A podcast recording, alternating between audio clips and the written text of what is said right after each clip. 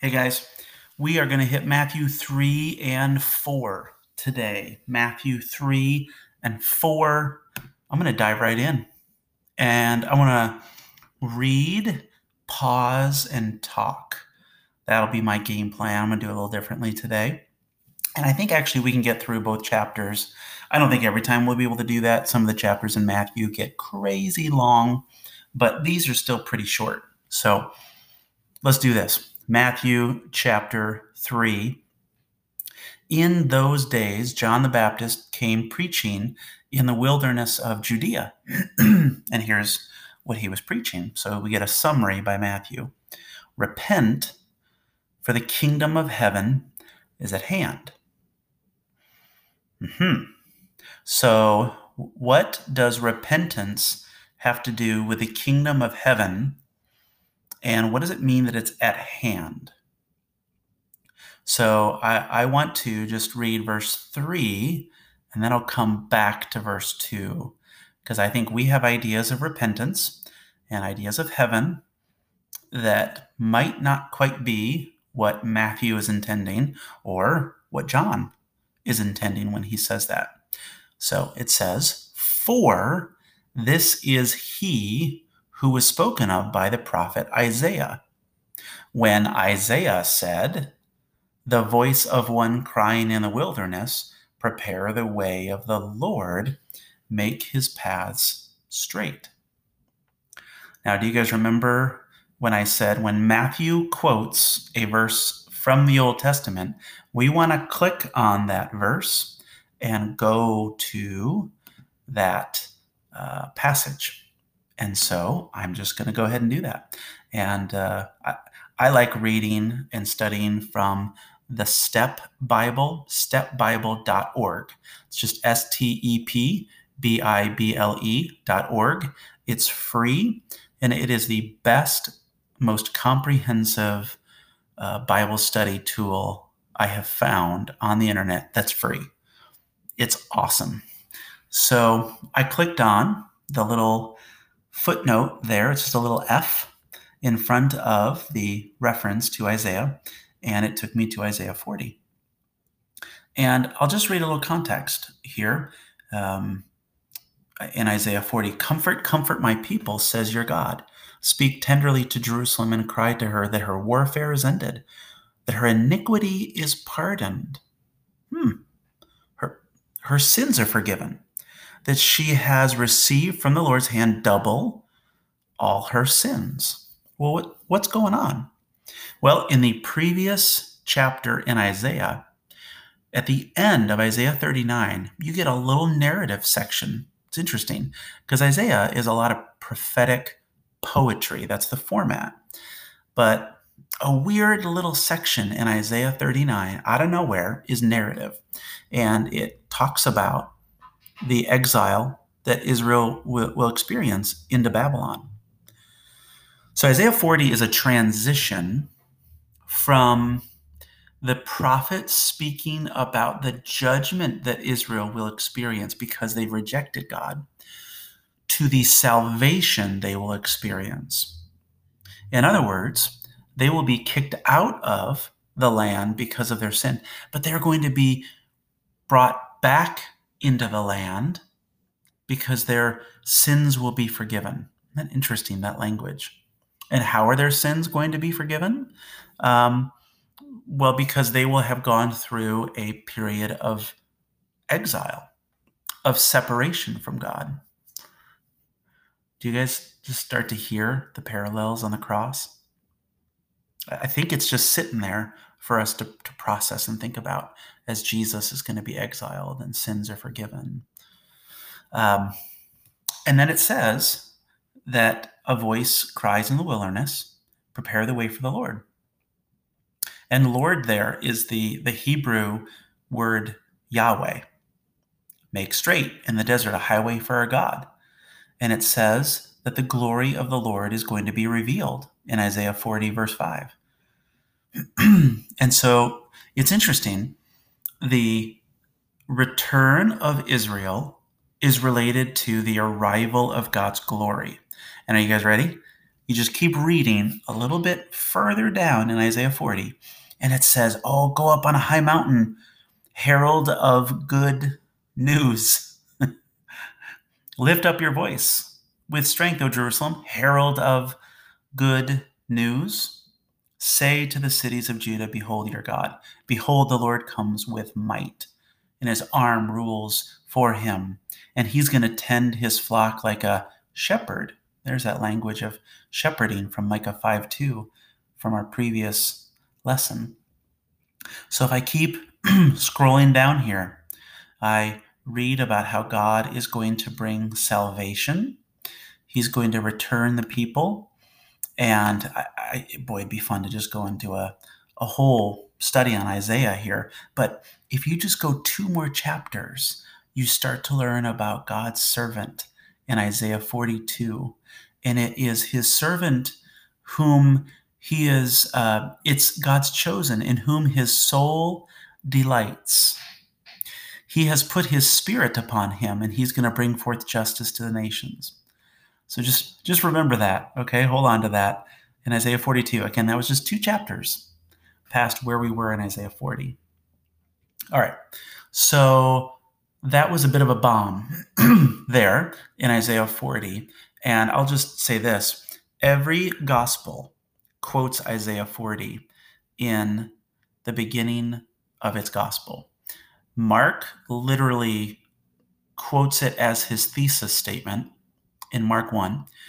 And Luke and Matthew have it in John, in their third chapters. John has it uh, later on in his first chapter when John the Baptist shows up. It's pretty awesome. So clearly, it's a big deal. And notice salvation is about returning to the land, it's not about going somewhere. So let me go back to that language.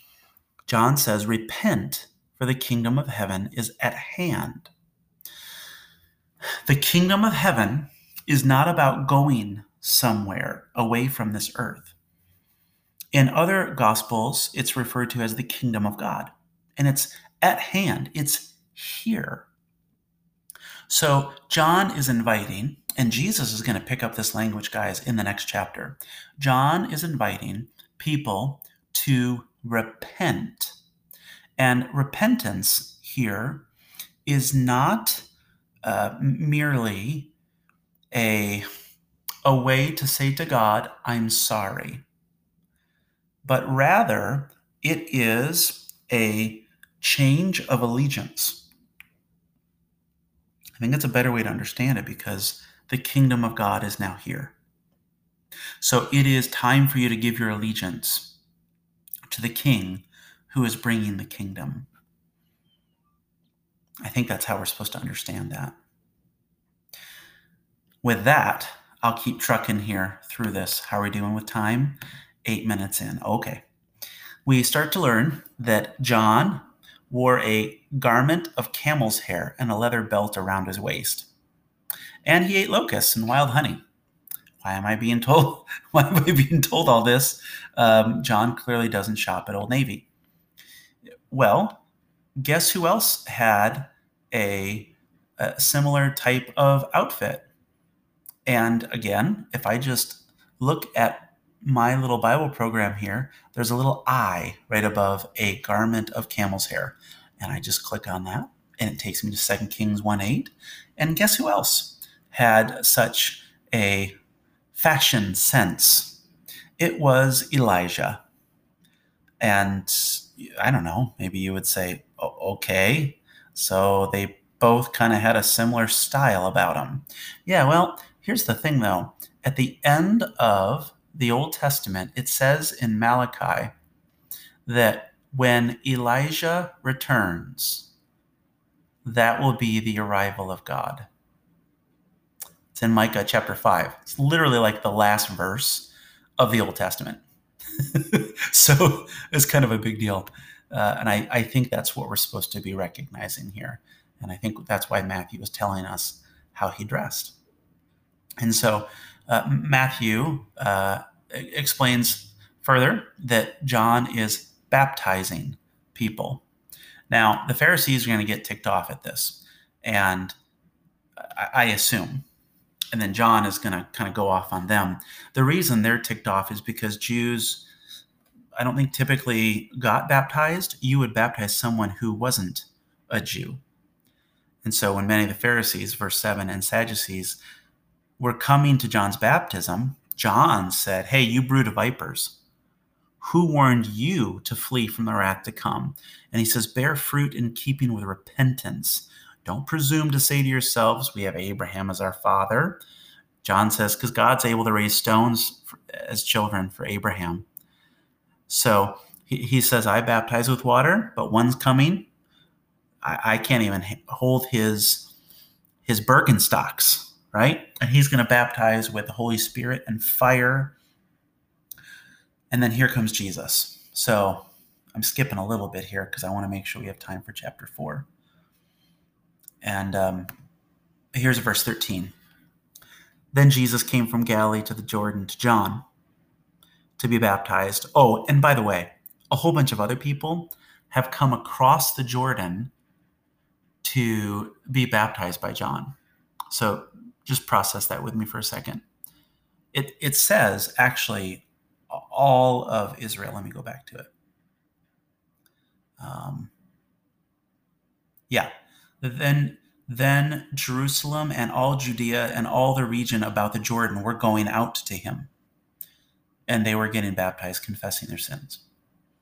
I think this should maybe sound familiar, but was there another time in the Old Testament when all of Israel was right by the Jordan River and having a water experience? Right? So as they're entering into the land. So I, I think we're being asked to see this as a new Exodus event for the people of God, being led by a new Moses, right? Who has been rescued from a ruler who tried to kill him out of Egypt. And now, actually, that new Moses figure is going to have a water experience. So let's go to that. In verse 13, Jesus comes to be baptized. And of course, John says, uh, I need to be baptized by you, do you come to me? And Jesus says, Let it be so now. Fitting for us to fulfill all righteousness. then he consented, and Jesus was baptized. Immediately he went up from the water, and behold, the heavens were opened to him. Um, and it, it says, I'm actually curious because I think um, the opening I, wonder if Matthew does this. The opening of the heavens parallels the ripping of the uh, curtain in the Holy of Holies. So I didn't I didn't totally look that up to see if it's the same word in Matthew. I bet it's the same one in Luke. Um, so why is Jesus wanting to be baptized? I, uh, Jesus doesn't need to confess his sins. Uh, I think he's identifying with the people, though. And as he will be baptized here, identifying with the people, of course, this is a foreshadowing of how he will identify with and represent the people on the cross.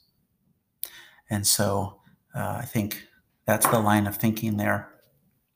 And the Spirit of God is descending like a dove and coming to rest on him we have new creation Genesis language here, don't we?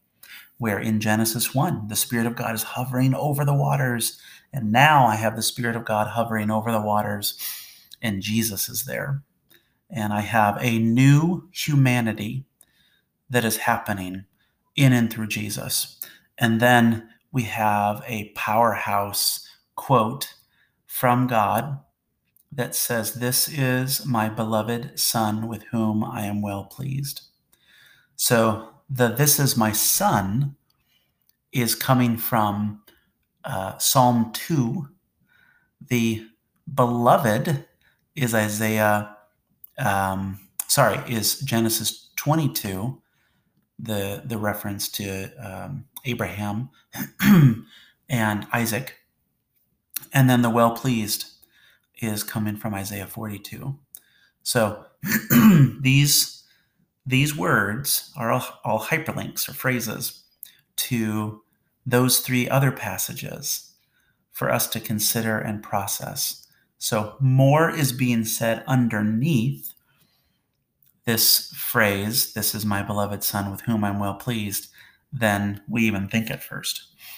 So, I would invite you to, to go and click on those links and consider how they relate to, to Jesus. I have four minutes to talk about Matthew 4. so uh, we're not going to get through all of it, and that's fine. That will continue to be um, the way things go in these podcasts because I want to keep it to 20 minutes and I won't be able to read everything.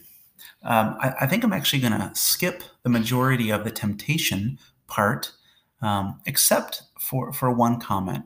So Jesus is led into the wilderness for 40 days, much like, of course, Israel was led into the wilderness for 40 years. I think that's clearly intentional. So, again, think about it Matthew 3, water experience, Matthew 4, going into the wilderness. And here, of course, as um, the uh, devil tempts Jesus, he quotes Deuteronomy every time. So we're thinking about Moses and Deuteronomy and in the wilderness. And the devil offers him, among other things, all the nations. He offers him all the nations. And I actually think there's obviously a catch to everything being offered, but at some level, this is something the devil really can't offer him.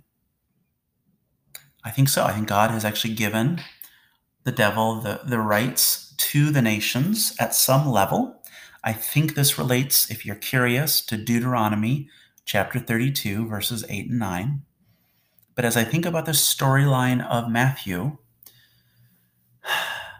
does Jesus receive all the nations in Matthew? He does. But not by listening to the devil, but by listening to God the Father.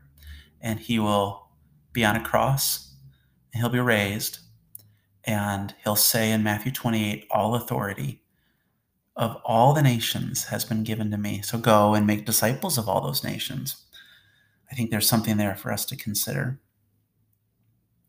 Last, last thing to just highlight as Jesus is um, beginning his ministry now, empowered by the Spirit, he is going to begin it in an unlikely place in Galilee. He doesn't begin it in Jerusalem, he begins it in Galilee.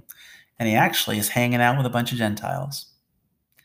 So, whatever this kingdom is it's unlike a kingdom that they thought about in the Old Testament. And it flies in the face of the attitudes that Jews had in the first century of the Gentiles. The kingdom of God has arrived for Jews and for Gentiles. And Jesus says the same thing in Matthew 4, verse 17, that John did. So if you were to summarize Jesus' teaching ministry in one verse, I would go to Matthew 4, verse 17.